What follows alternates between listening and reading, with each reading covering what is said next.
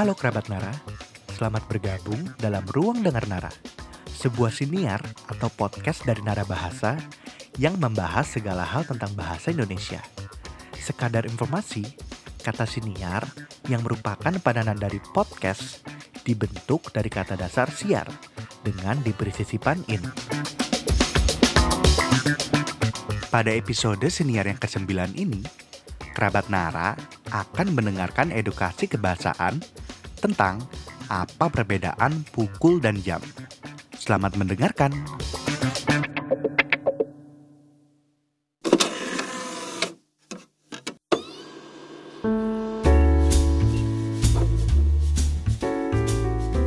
Kita sebenarnya memiliki dua kosakata yang berbeda untuk menyatakan waktu.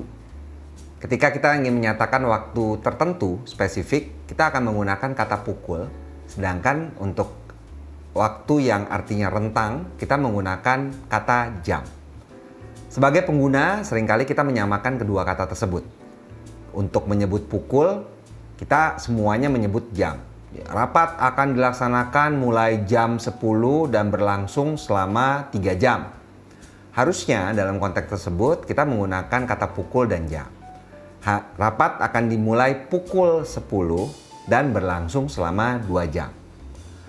Mengapa orang Indonesia menggunakan uh, orang Melayu tepatnya ya? Karena kan kita uh, diwarisi dari diwariskan dari bahasa Melayu kata pukul ini. Kenapa orang Melayu menggunakan kata pukul untuk menunjukkan waktu. Ini sama seperti pukul yang artinya memukul orang.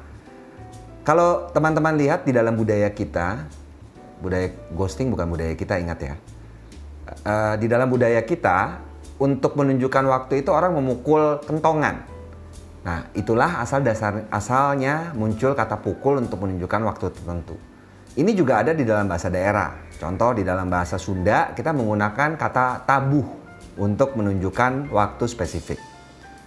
Jadi pukul digunakan untuk menggunakan waktu, e, merujuk pada waktu spesifik, misalnya pukul 10 pagi, sedangkan jam digunakan untuk merujuk pada rentang waktu berlangsung selama 2 jam.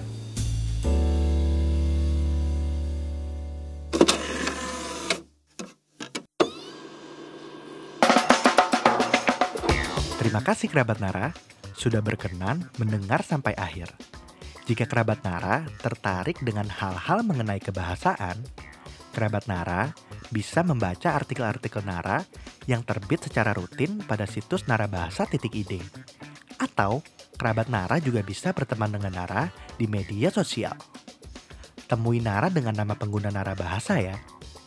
Sampai jumpa pada ruang dengar Nara episode selanjutnya pesan tim Nara masih sama. Kuasai bahasa, kuasai dunia.